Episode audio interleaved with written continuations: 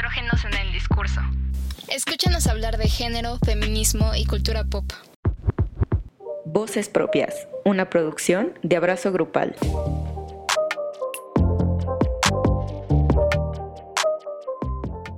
Hola a todas, a todos, a todes. Espero que estén muy bien. Eh, yo hoy estoy muy contenta, una semana más. Ya saben, yo siempre estoy contenta, al menos cuando grabo sí. Y hoy estoy como siempre con Ara. ¿Cómo estás, Ara? Hola, me estoy muy, muy bien.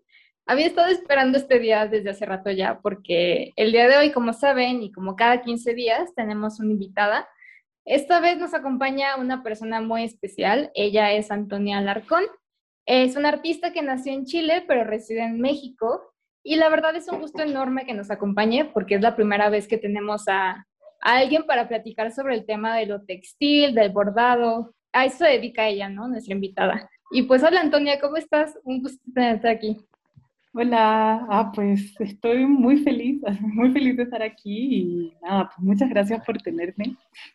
Estamos muy pues emocionadas. Sí, gracias a ti por venir. Nunca habíamos tenido a alguien que haga lo que tú haces, además. Exacto, eres la primera. Está muy interesante, creo que al final hay mucho que hablar al respecto, así que va a estar padre. Qué bueno. Sí, sobre todo porque encontramos mucha inspiración en lo que haces, ¿no? Creo que no todos los días te topas con alguien que se dedica de lleno al arte textil, ¿no? Y pues bueno, para empezar con el programa, nos encantaría que te dieras a conocer un poco más. No sé si nos puedas contar más sobre ti, sobre tus raíces, sobre cómo llegaste eh, a interesarte por el bordado y un poco de lo que haces actualmente. Sí, súper. Primero, pues muchas gracias por, por, el cumplido sobre mi trabajo. Pues yo llevo ya 10 años viviendo acá en México. Em, llegué a los 16. Em, el acento no se me va todavía, pero Em, sí, como que fue un, camino bonito. Yo vengo, pues soy de Santiago, de Chile, y me mudé aquí con mi mamá y mi hermana. Somos como una familia muy unida, entonces fue un proceso muy bonito. Y, eh, la verdad que siempre me ha gustado vivir en México, así que para mí ha sido súper linda la experiencia de estar acá.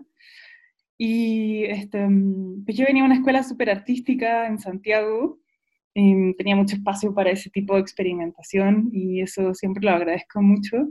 Y cuando llegué aquí, eh, como que el mundo se abrió para mí, como de repente, no, no, tanto como por el tamaño del país o estas cosas que luego una piensa sobre la migración, em, sino más porque pues fue una experiencia muy rica el poder como contrastar estas culturas, ¿no? O sea, Santiago eh, es una ciudad que está pegada a la cordillera de los Andes, Em, y yo crecí muy cerca, muy cerca de la cordillera eh, y como muy cerca también de lo natural, entonces es algo que siempre he cargado mucho conmigo. Y de repente en la Ciudad de México, estar como en esta ciudad inabarcable, gigantesca, em, y con, con pues, un montón de, de, unas diferencias culturales gigantes, ¿no? Como que luego pensaríamos que, que Latinoamérica es como un lugar que porque, porque estamos en el mismo continente, terminamos teniendo muchos parecidos y luego yo solamente veía muchas diferencias. Y, y para bien, la verdad es que fue una experiencia muy bonita. Y um, entré a estudiar eh, la licenciatura en artes visuales en La Esmeralda. Y para este momento nunca había hecho textil en mi vida. Eh, yo me dedicaba a la pintura y yo pensaba que iba a pintar hasta el fin de mis días hasta morir. y fue un proceso muy natural, la verdad, como que eh, un día solo me dieron ganas de bordar, estaba haciendo un proyecto que era sobre, sobre cicatrices, como que siempre me ha interesado mucho eh, la memoria, las historias personales, como cómo podemos conectar a través de ellas con, con otras personas y em, justo haciendo este proyecto de, de, cicatrices, un día solo me di cuenta que necesitaba bordar. ¿no? Y mm, tuve mucha suerte, como que por alguna razón tuve que regresar a Santiago, eh, como por una emergencia familiar. Y me llevé todas mis cosas porque estaba haciendo un proyecto para la escuela. Y mi abuelo, el, el papá de mi mamá, me vio bordando y me dijo, no, mijita, ¿estás bordando? ¡Qué impresión! Tengo algo para ti. y apareció con un aro de bordar de madera muy bonito, eh, muy viejo, y me dijo este aro de bordar era de mi mamá, o sea, de mi bisabuela, y pues nunca había tenido quien dárselo porque mi abuela no bordaba, mi mamá no bordaba, eh, y no, pues yo creo que lo tienes que tener tú. Y fue muy bonito porque lo limpió, aceitó el tornillo, así una, un aro de bordar que debe tener, no sé, a lo menos, yo creo que unos 50 años, ¿no? Y ya, y como que me lo dio y pues creo que todo es más fácil cuando tienes la herramienta perfecta, ¿no? Entonces, em, de ahí no pude parar de bordar, o sea, hasta hoy, eso fue hace ya seis años casi. Wow, no, pues sí, ya, ya tiempo, la verdad. Y qué padre. Creo que ya habíamos, o sea, lo hemos dicho, como la conexión que hay entre pues el arte y este lado humano, pero nunca deja de ser increíble hablarlo y escucharlo de quien lo hace, la verdad.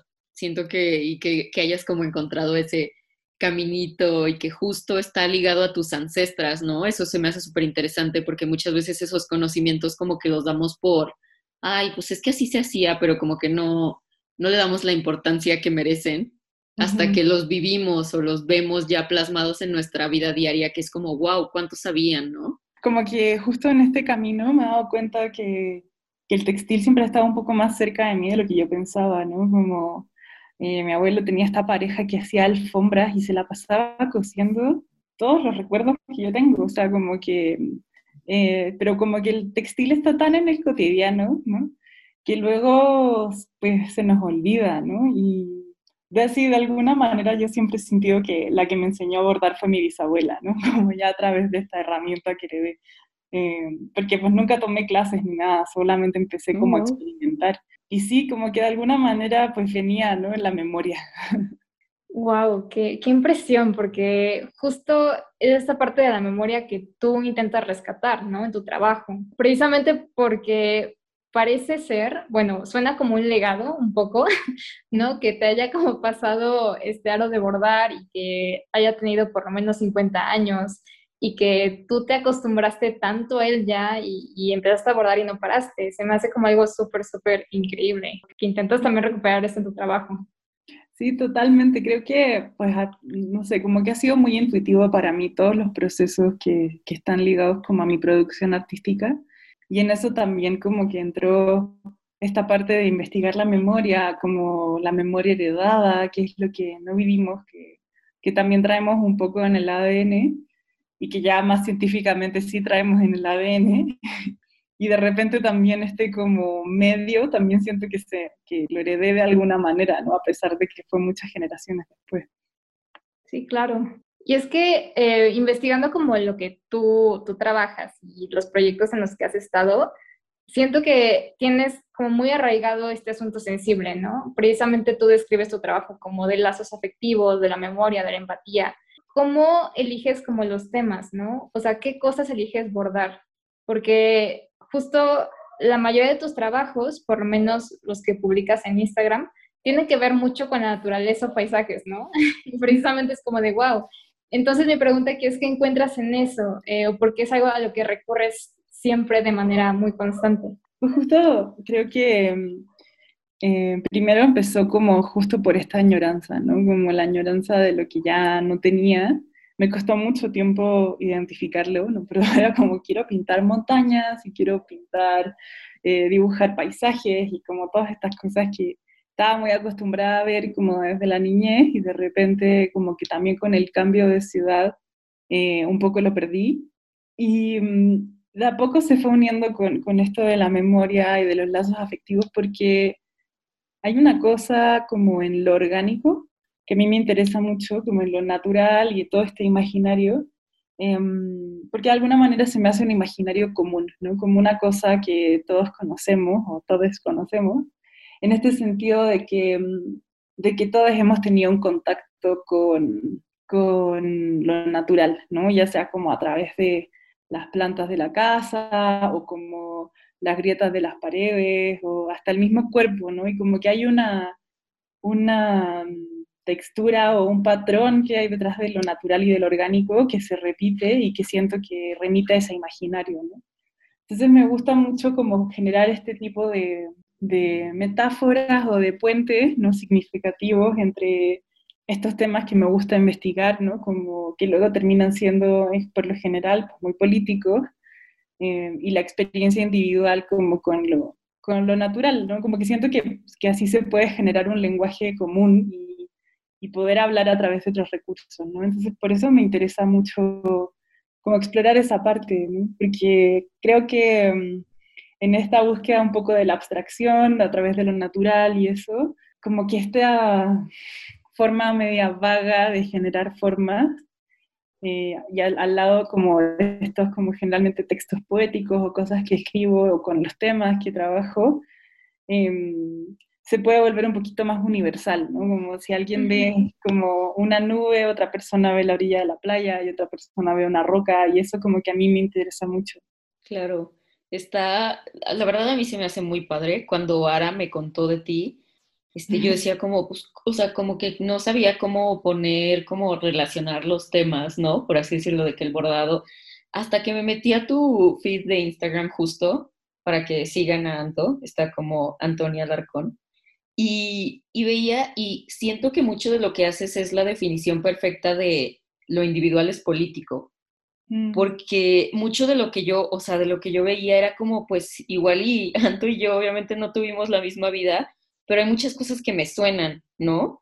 O hay paisajes, como tú dices, hay grietas donde me veo a mí y digo como, wow, y como tu forma de ver incluso movimientos sociales, la naturaleza, lo que es bello, lo que no es bello, según ciertos estándares y demás, se vuelve muy político a la hora que lo plasmas y escribes sobre ello, porque es como, como una mirada muy propia, pero que puede resonar de una manera importante a la hora de ya verlo como plasmado y que sea tan visual. Por ejemplo, incluso esto que dices de que pues es que yo extraño extraño las montañas y en la Ciudad de México no veía montañas, ¿no?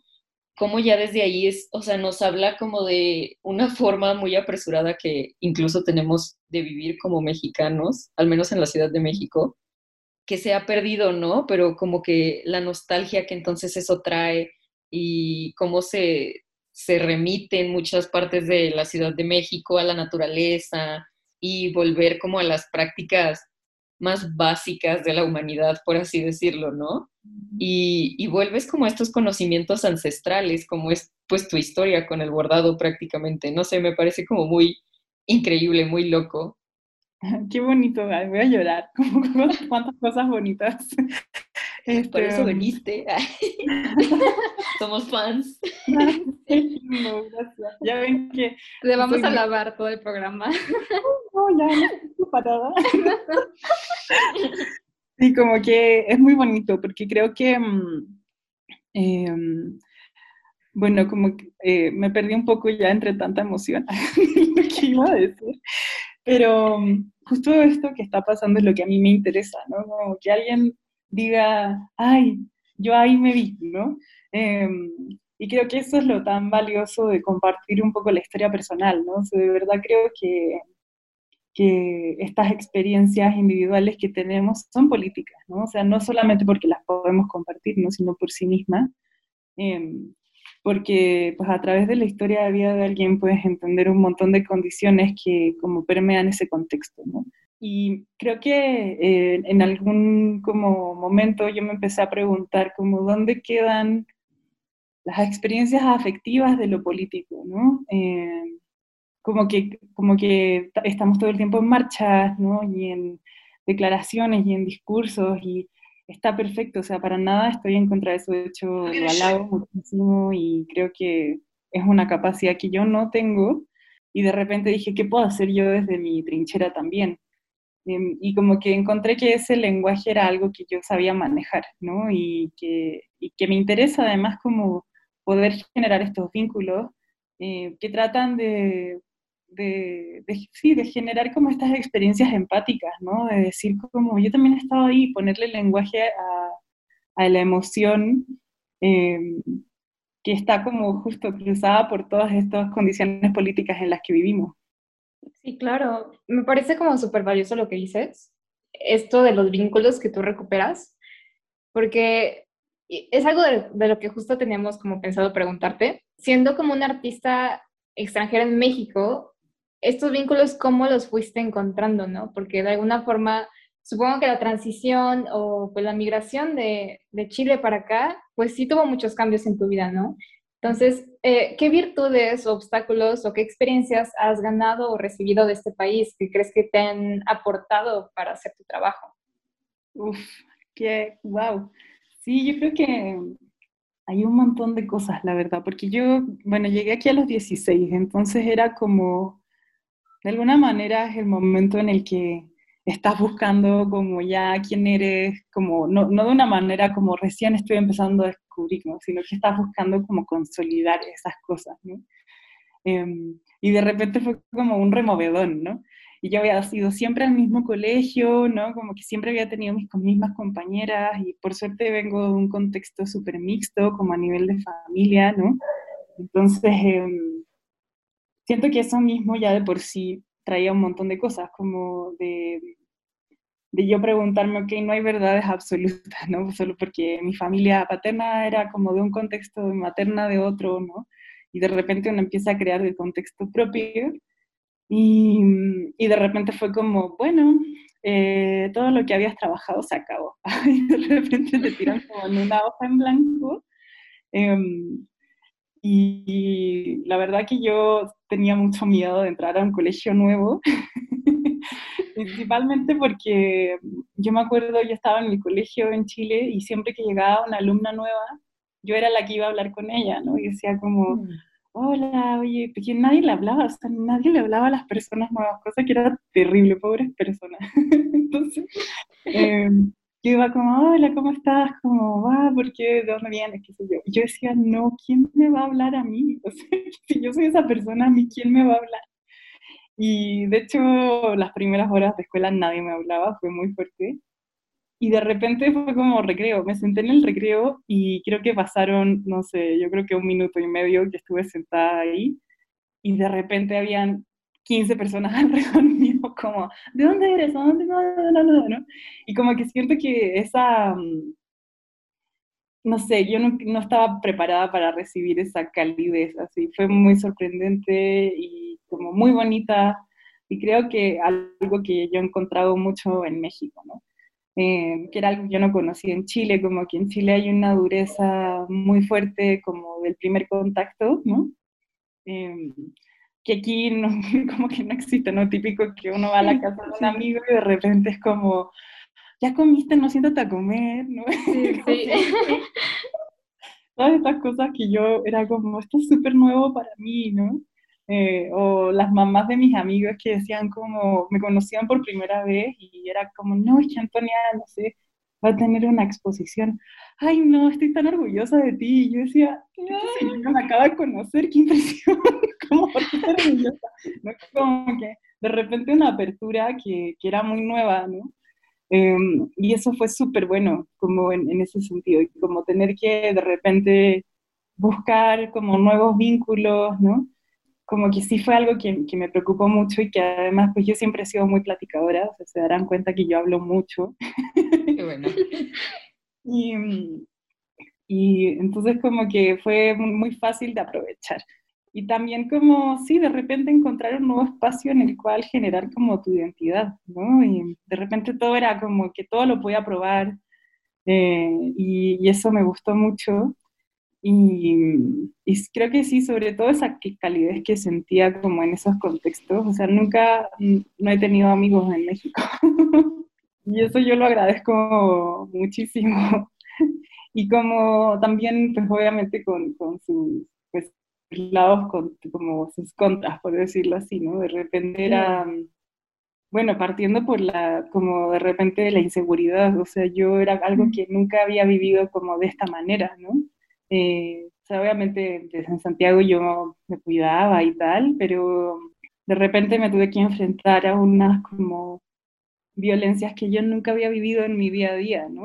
Y creo que también de ahí vienen muchas de mis, como de mis preguntas, ¿no? Y como por un lado, que quizás no es ni bueno ni malo, como que sí fue como un detonante, pues también salir de, de tu contexto también siempre te ayuda a mirarlo mejor, ¿no? Eh, como poder ver a la distancia como qué cosas eh, de repente eran carencias, ¿no? De repente nunca habías visto que estaban ahí, o sea, partiendo por el paisaje, por ejemplo, ¿no? Como, ah, pues la cordillera siempre está ahí, ¿no? Sí, y de repente yo cada vez que vuelvo a Santiago no puedo creer que eso exista, ¿sí? ¿Qué, ¿Qué, es esta masa de roca gigante, ¿no?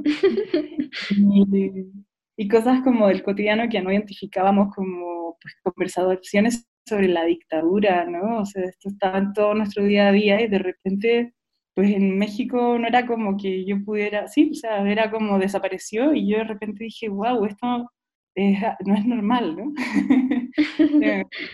O sea, no es, un, como, no es una cosa universal, ¿no? Entonces, ¿qué significa, ¿no? ¿Qué significa que, estemos en, en esa conversación con ¿no? Eh, entonces también como justo, también este recuerdo sobre la memoria. Qué padre que te, bueno, dentro de lo que cabe, ¿no? Te fue bien. Y digo, también como tú lo dices, todas esas carencias que pues te das cuenta y así, después de todo te llevaron a, pues a donde estás, ¿no? Simplemente tu arte, cómo lo construyes y así.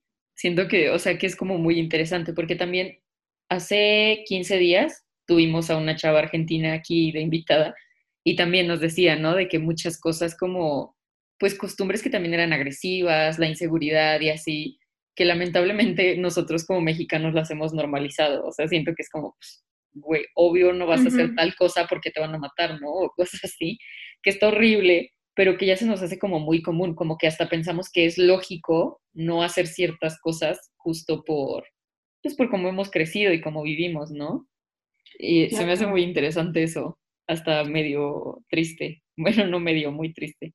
Y justo, o sea, dentro de como este camino, ¿no? En México y así, ¿sientes tú que hubo algún detonante que te llevara justo al bordado o justo que dijiste de que esta es mi forma que yo voy a exponer mis ideas? Pues creo que como tal detonante no, no, no fue tan como repentino como si han sido otras cosas, como que fue un proceso muy gradual y muy intuitivo, ¿no? De decir como, wow, esto esto es como, o sea, visualmente, por ejemplo, cuando estaba trabajando lo de las cicatrices, como que me interesaba pensando como en la costura y como la relación como con, con las heridas, como esta cosa de que la costura también se aplica en el cuerpo, ¿no? Y como esta cosa de estar como trabajando con una tela y como marcándola al mismo tiempo que es como un acto de reparación, como que yo andaba en un viaje ahí de, uh, esto está impresionante. y, y creo que mm, como que cada vez, mientras más lo iba trabajando, más interesante se me iba haciendo el medio. Y, creo que el, tema de la memoria es como algo que yo como que he apalabrado como hace relativamente poco, que me di cuenta que era algo que me interesaba un montón y que siempre ha estado ahí. Eh, y que de alguna manera también se relaciona muchísimo con el textil, porque algo que, me gusta, que al principio era como pensando en este mundo del arte contemporáneo, ¿no? que era como, no, yo tengo que hacer piezas de arte y que como, o sea, como que mi, mi lucha era un poco como cómo le compruebo al sistema que estoy haciendo arte cuando estoy haciendo textil, ¿no? Em, porque de alguna manera ha sido bien ha sido bien marginalizado, ¿no? El arte textil en el arte contemporáneo. Y de repente me di cuenta de que eso también era una virtud, o sea, como que me gustan mucho las áreas grises del arte, donde estás como con una patita dentro, pero con la otra patita afuera, y como que eso te da la posibilidad de hacer lo que quieras, ¿no? Eh, entonces ya dije, no, pues ya, o sea, esto está increíble porque me encanta que un bordado puede ser una pieza, pero puede ser una colcha y puede ser una bufanda. Como que terminé relacionándolo con esta experiencia de la memoria que tenemos sobre el textil, ¿no? Como que el textil es algo que vivimos en nuestro día a día, ¿no? Eh, nos ponemos ropa, nos metemos a la cama, nos secamos con toallas, y dije, qué lindo, esto es muy cercano, es muy cálido, esto me encanta, así. y, y, también como yo siempre he dibujado mucho, hasta yo creo que cuando, yo creo que cuando pintaba también dibujaba en el fondo. y, y, como que es muy lindo de repente como que, que encontré un, una manera tridimensional, que es como táctil, ¿no? Entonces puedes tocar un, todos los relieves de un dibujo y eso también me encantó. Es que aparte es algo muy versátil, ¿no? Textil. Creo que puede adaptarse en muchos entornos de muchas maneras.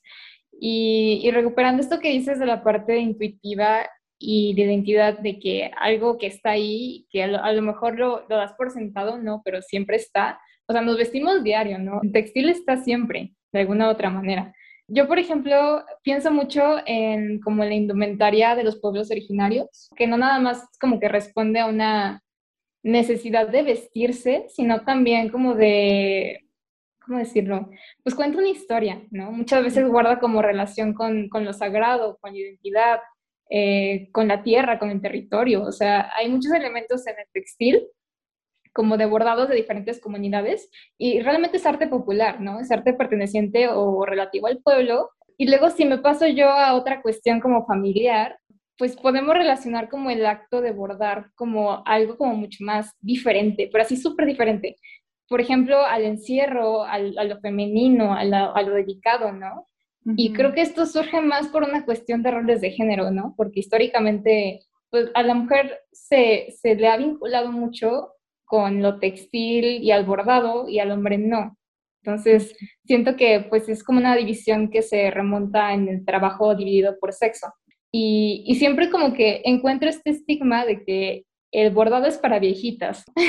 o sea, de que, de que las abuelas pues eran quienes bordaban o quienes bordan. Porque si yo pienso en mi familia, de las generaciones que ubico perfecto que que están muy asociadas con el bordado, pues es la generación de mi abuela, ¿no? Y sus hermanas. Y, bordaban muchísimo y ellas empezaron a una edad muy joven el bordado. O sea, no es como que hayan empezado pues ya grandes a hacer eso, sino que como que es algo que, que hacían mucho. Nada más que siento que existe este estigma porque tenemos la imagen mental de una abuela ya de edad mayor eh, bordando en la sala sentada en su casa, ¿no? Tranquilamente. y, y, ahora la interacción es muy diferente, ¿no? Ha cambiado muchísimo. O sea, ya ahora tenemos muchas más tecnologías y dejaron de lado el bordado, como que sí, aplazaron muchísimo como esa parte, pues sí, artística, creo yo. Por ejemplo, yo pienso en mi mamá ahorita y ella pues no se la pasa bordando, o sea, a lo mejor en las noches o así se la pasa en su celular viendo videos de Chayanne o yo qué sé, o sea, es súper diferente, ¿no? O sea, el cambio es radical. Y, y, a mí quién sabe cómo me van a encontrar haciendo qué cosa cuando sea vieja, ¿no? O sea, es súper diferente. El punto es que sí creo que es, es un estigma, pero quiero saber como tu opinión sobre esto. Sí, totalmente. O sea, creo que eh, es súper es súper fuerte porque bueno, es algo que platicamos un montón como en los talleres de bordado que doy, porque em, como por alguna razón que creo que es muy bonita, es que estamos de repente retomando estas prácticas textiles, ¿no? Em, pero además justo porque yo, por ejemplo, pienso en mi mamá y en mi abuela, o sea, mi mamá aprendió a bordar porque yo le enseñé, ¿no? Porque tomó mi taller de bordado, cosa que se me hace muy bonita, ¿no? Em, y se entusiasmó y tal, pero era algo que ya nunca había conocido, ¿no? Porque yo siento que hubo una generación o dos generaciones de mujeres que tuvieron que decir no, yo no voy a abordar, ¿no? Mm, porque yo soy una mujer de mundo, porque yo soy intelectual o porque yo salgo a las marchas, ¿no? En mi caso, como mi, mi abuela era, eh, era maestra y además era eh, pues activista de todo tipo así durante la dictadura. Y ella pues cosía porque iba a hacer ropa, ¿no? Porque tenía una función. Y, creo que, que sí responde a una época en la que tuvieron que decir como no, justo por esto, porque muchas mujeres no querían bordar en la vida, o sea, muchas mujeres las obligaban a bordar y yo me las imagino en un sufrimiento enorme, así de que quiero salir a correr, quiero leer, quiero platicar, o quiero echar la hueva, ¿sabes? Y no, y que hacer tu muestrario, porque un día te vas a casar y vas a tener que bordar tus sábanas con las iniciales, no de tu familia. Em, y, creo que todo eso de alguna manera lo, lo tenemos todavía heredado, ¿no? Em, y, que, y que justo es algo que, que se ha estado trabajando como ya justo por el internet, ¿no? Los medios y todas estas cosas. Pero creo que en paralelo también a estas mujeres, hubo muchas mujeres que siguieron haciendo estas prácticas textiles em, con otros significados, ¿no? O sea, yo no sé si han escuchado de las arpilleristas en Chile, ¿no? Que, que eran estas mujeres que hacían piezas textiles para hacer denuncias de lo que sucedía durante la dictadura, ¿no? Eh, y eso ahora es historia, ¿no? Es historia que está guardada en textil y que existe porque estas mujeres decidieron seguir haciendo cosas eh, y que decidieron seguir haciendo textil. Entonces creo que eh, justo estamos en un momento de inflexión sobre qué significa ser textil, que pues es un cambio muy paulatino al final, o sea, tengo muchas chicas que toman el taller y que me dicen que le dijeron a sus mamás que iban a, a tomar un taller de bordado y sus mamás estaban, pero tú para qué vas a bordar, o sea, como, ¿por qué? Y entonces le muestran, no, no, no, voy a tomar este taller con esta chica. Y ellas dicen, ah, pero eso no es bordado, es arte, ¿no? Y yo mm. siempre les digo, mm. son las dos cosas, ¿no? Es lo bordado también, o sea, para nada es como, como esta necesidad como de, de, como de aminorar, como, o achicar eh, lo que ya existió, lo que hicieron otras generaciones de mujeres, ¿no? Eh, como por decir, no, yo soy muy soy muy cool y soy nueva, ¿no? No estoy haciendo nada nuevo, o sea, durante o sea, miles de años se ha atravesado la aguja por la tela, ¿no? Entonces, más bien como prefiero honrar esto y como que siento que en ese proceso estamos, ¿no? Como de volver a honrar esas prácticas textiles.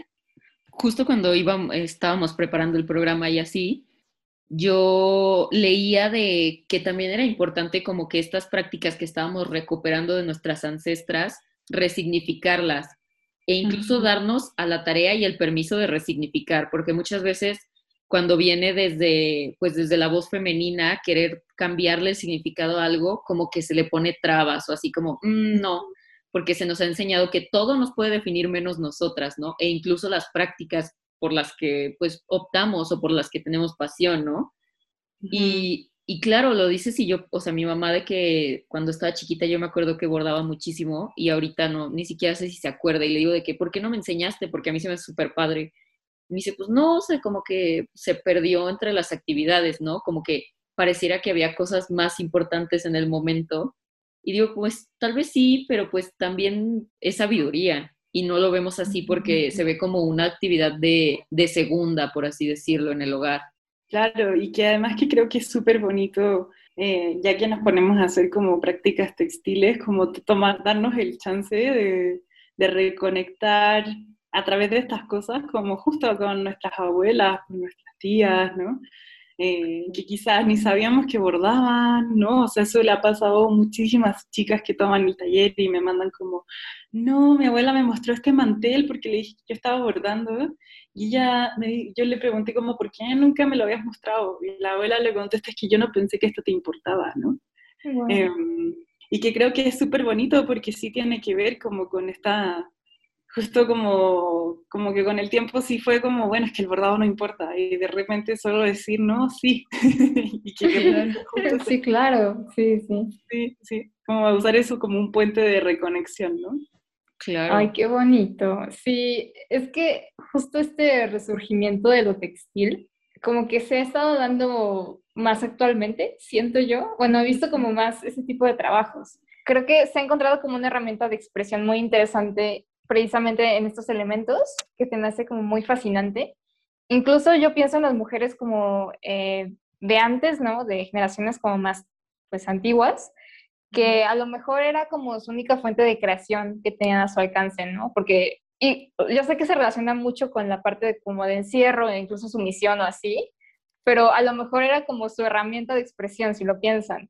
Y, y ahora que, que está resignificando, me parece como muy interesante y muy bonito que está recuperando. Em, y si pienso en el feminismo, ya hablando como de manera más actual, eh, hay colectivas que practican el bordado, ¿no? Como símbolo de unión, de paciencia, de estructura, como de creación de algo.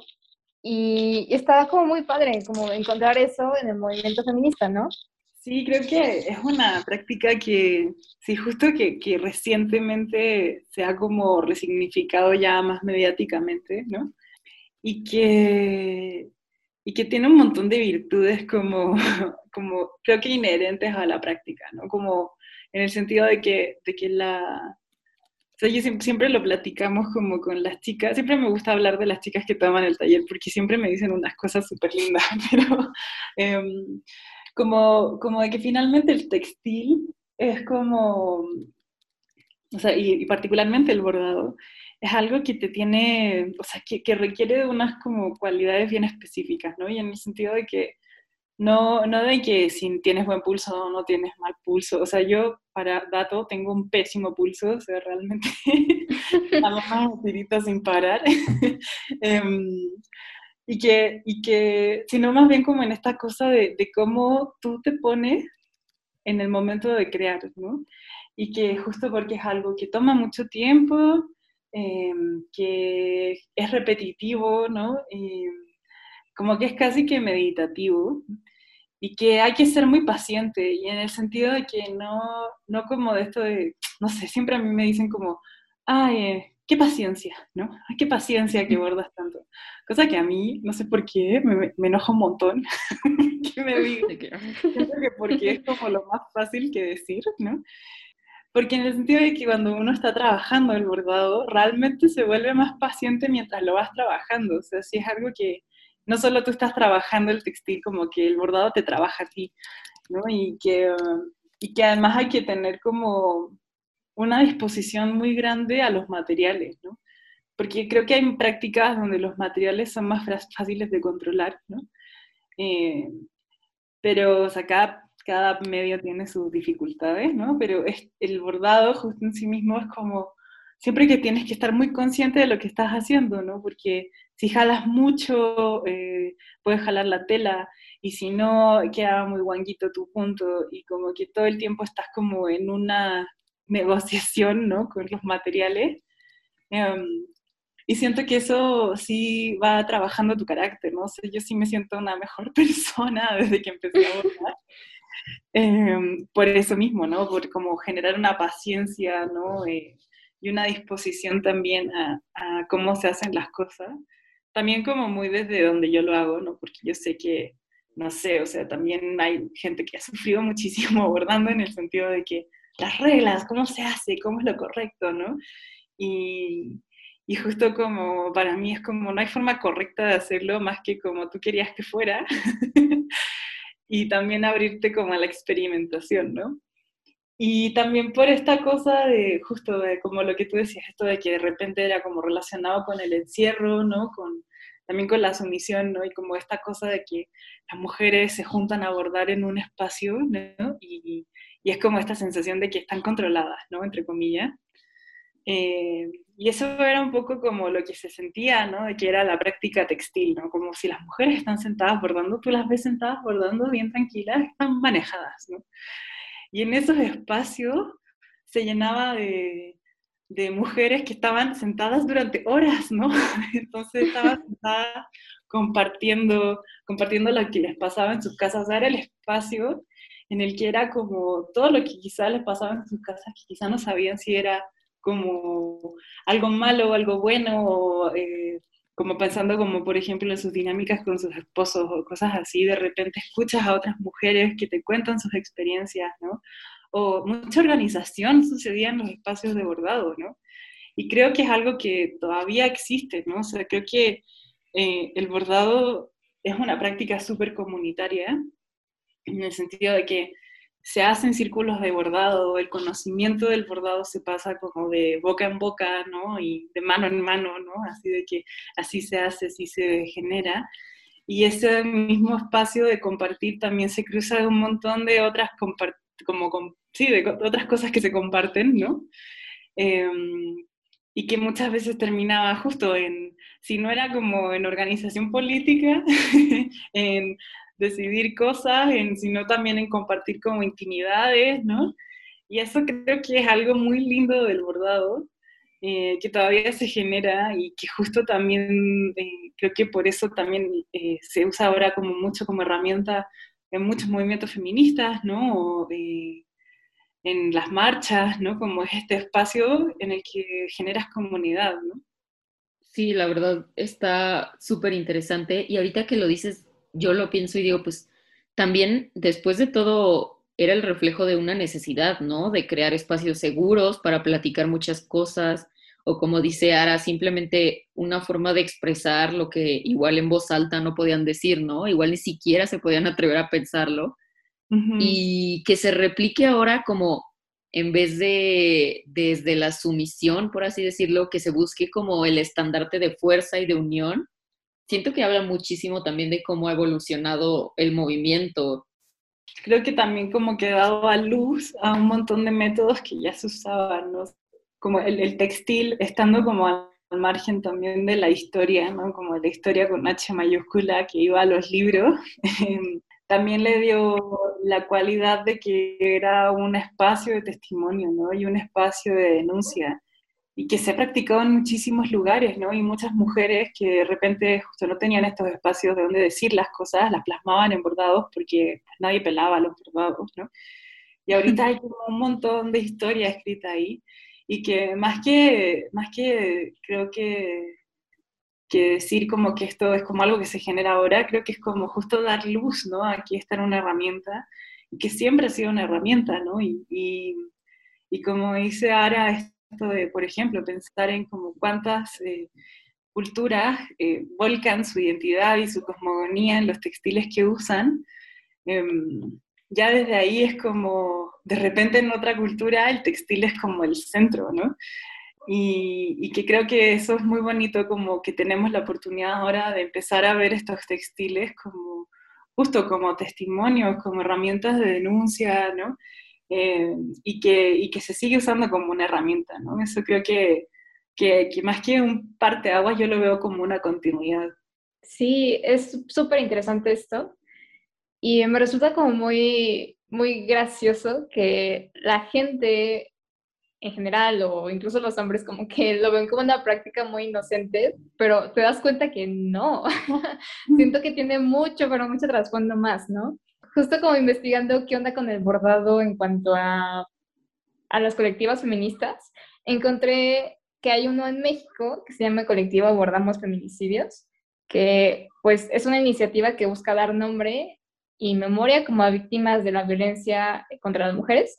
Y lo que hacen es bordar algo que fue una situación horrible, como palabras, no sé, o frases, para convertirlo en algo resiliente, ¿no?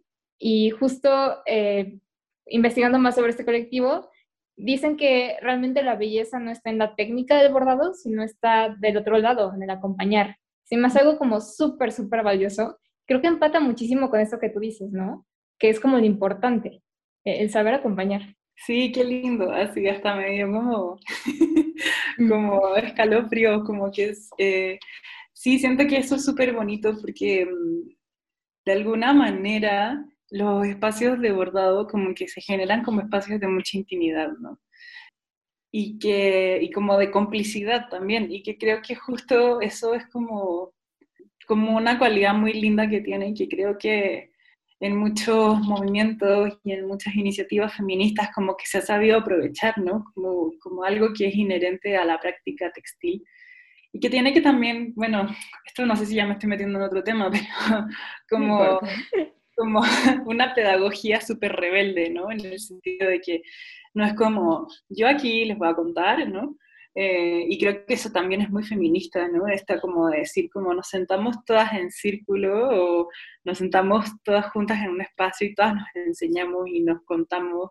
Y creo que eso mismo es lo que genera como estos espacios de acompañamiento, ¿no?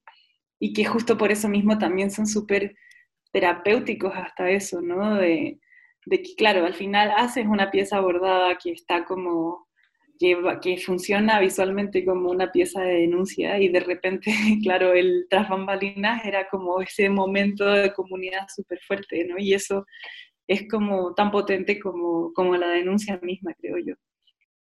Wow, sí. O sea, me deja pensando muchísimo y sí.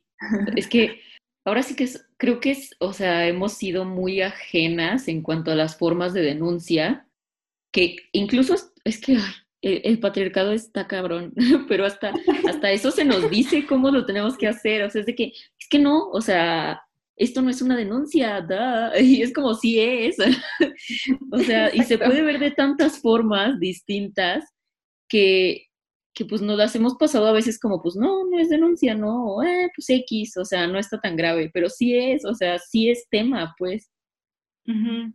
Sí, creo que justo mm, eh, esto me hace pensar mucho en algo que pasó el año pasado, que yo no sé si quizá lo, lo vieron, pero como el año pasado se cumplieron los seis años de la desaparición de los, normalistas de Ayotzinapa.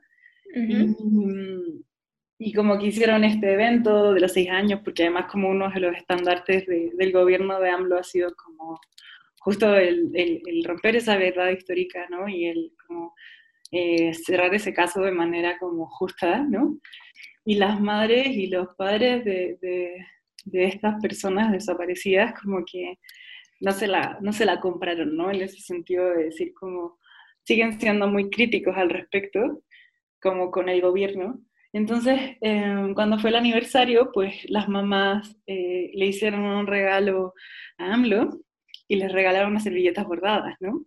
Y era como, yo siento que era como eh, un, como que es como la gran virtud del textil, que tiene esta virtud como de ser un infiltrado permanente. Mm, Entonces, como les dieron estas servilletas, ¿no? Y que, que fue como, ah, pues una servilleta bordada, ¿no? Uy, qué lindo. a la fondo del registro y, y, y, dice, hasta encontrarlos, no nos fallen. Wow. Eh, y como justo como es eso, ¿no? Es como el infiltrado. Eh, y creo que eso también ha sido muy, muy como potente en ese sentido de el momento en el que esta herramienta que justo por estar al margen de repente se vuelve en una cosa como, como tiene su propia calidad, ¿no? Y que justo eso es una denuncia también, ¿no? Es una servilleta de denuncia. Ándale, justo sí. Es que creo que es como la magia del bordado, ¿no? Precisamente eso. Como tú dices que se mantiene al margen, que pasa como, pues, entre comillas, desapercibido o sí desapercibido, que no sabes qué tanto impacto va a tener, pero realmente creo que sí es una herramienta muy, muy valiosa para aquellas personas que, pues, lo trabajan y lo hacen y, y se dedican al arte textil. Creo que es algo como súper, súper valioso. Y bueno, eh, Anto, ya para pasar como a la última parte del programa, me gustaría preguntarte eh, sobre tus proyectos, ¿no? ¿Qué, proyectos actuales tienes y cuáles son proyectos futuros que quisieras como cumplir en algún momento? Qué emoción. Em, pues por una parte, bueno, ahora tengo la suerte de tener una beca del FONCA, eh, justo en artes aplicadas, y estoy haciendo un archivo textil de flujos migratorios en México. Em, justo como en esta cosa de, de entre visibilizar, como que pues me gusta mucho esta, como esta forma de, de, mostrar como estos flujos invisibles, como que estamos viendo que luego solamente quedan como en, no sé, infografías del INEGI, que luego nadie mira, y como lo poético, ¿no? Como lo mezclo ahí con entrevistas o como con mapas individuales, y eso me entusiasma mucho como estarlo trabajando. Y por suerte también estoy como eh, en el desarrollo de un libro, porque algo que, bueno, a mí me encanta escribir, es una de las cosas que también hago. Y creo que es súper importante hablar como dónde queda como la parte afectiva en el arte. Y sobre eso hice mi tesis de licenciatura. Y por suerte, pues ahora va a, ser, va a poder como transformarse en un libro de a de veras. ¡Wow! ¡Qué increíble! Sí, estoy súper feliz, la verdad es que es muy lindo y tengo muy buenas cómplices eh, en ese camino. Eh, así hablando así de mi amiga Sandra Sánchez, que es la mejor y que ella me ha impulsado mucho, que es así, búsquenla, es lo máximo.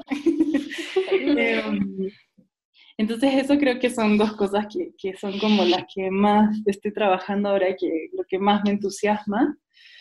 Eh, y también estoy pues justo con el proyecto de migración, pues estoy haciendo como una un archivo textil. Me gusta mucho hacer archivos eh, de la migración vegetal, ¿no? Como métodos de migración vegetal en México. Y ya, pues eso es como un poco lo que estoy trabajando ahora.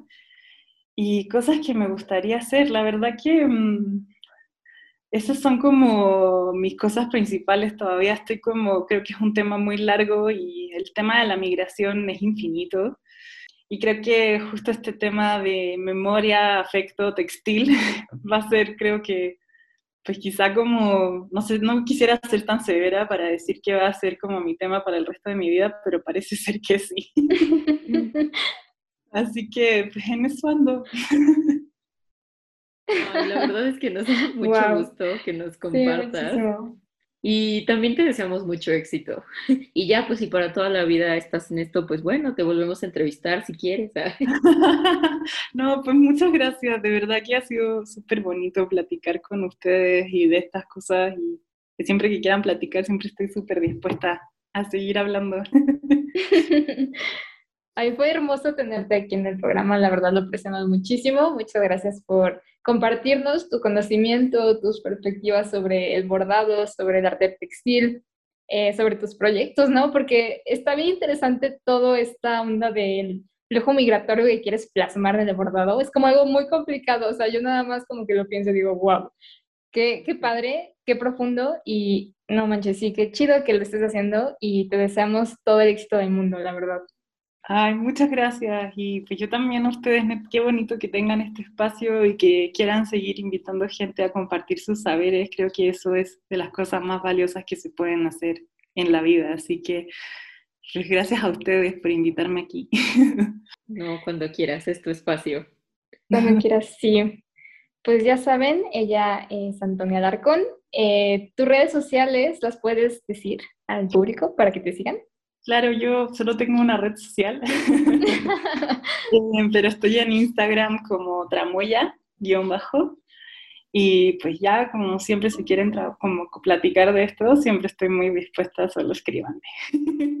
Pues ya lo saben, ahí está. Ya saben, den follow. Sí, den follow. Sí, su trabajo está increíble, de verdad. Síganla, no se van a arrepentir. Es muy, muy padre y muy diferente a lo que estamos acostumbradas como a ver, ¿no? Normalmente. Eh, creo que eso fue todo el programa del día de hoy. Esperemos les haya gustado mucho. Eh, pues muchas gracias, Santo, por venir a este espacio. Y nos seguimos viendo o escuchando el próximo episodio. Hasta luego. Bye. Bye.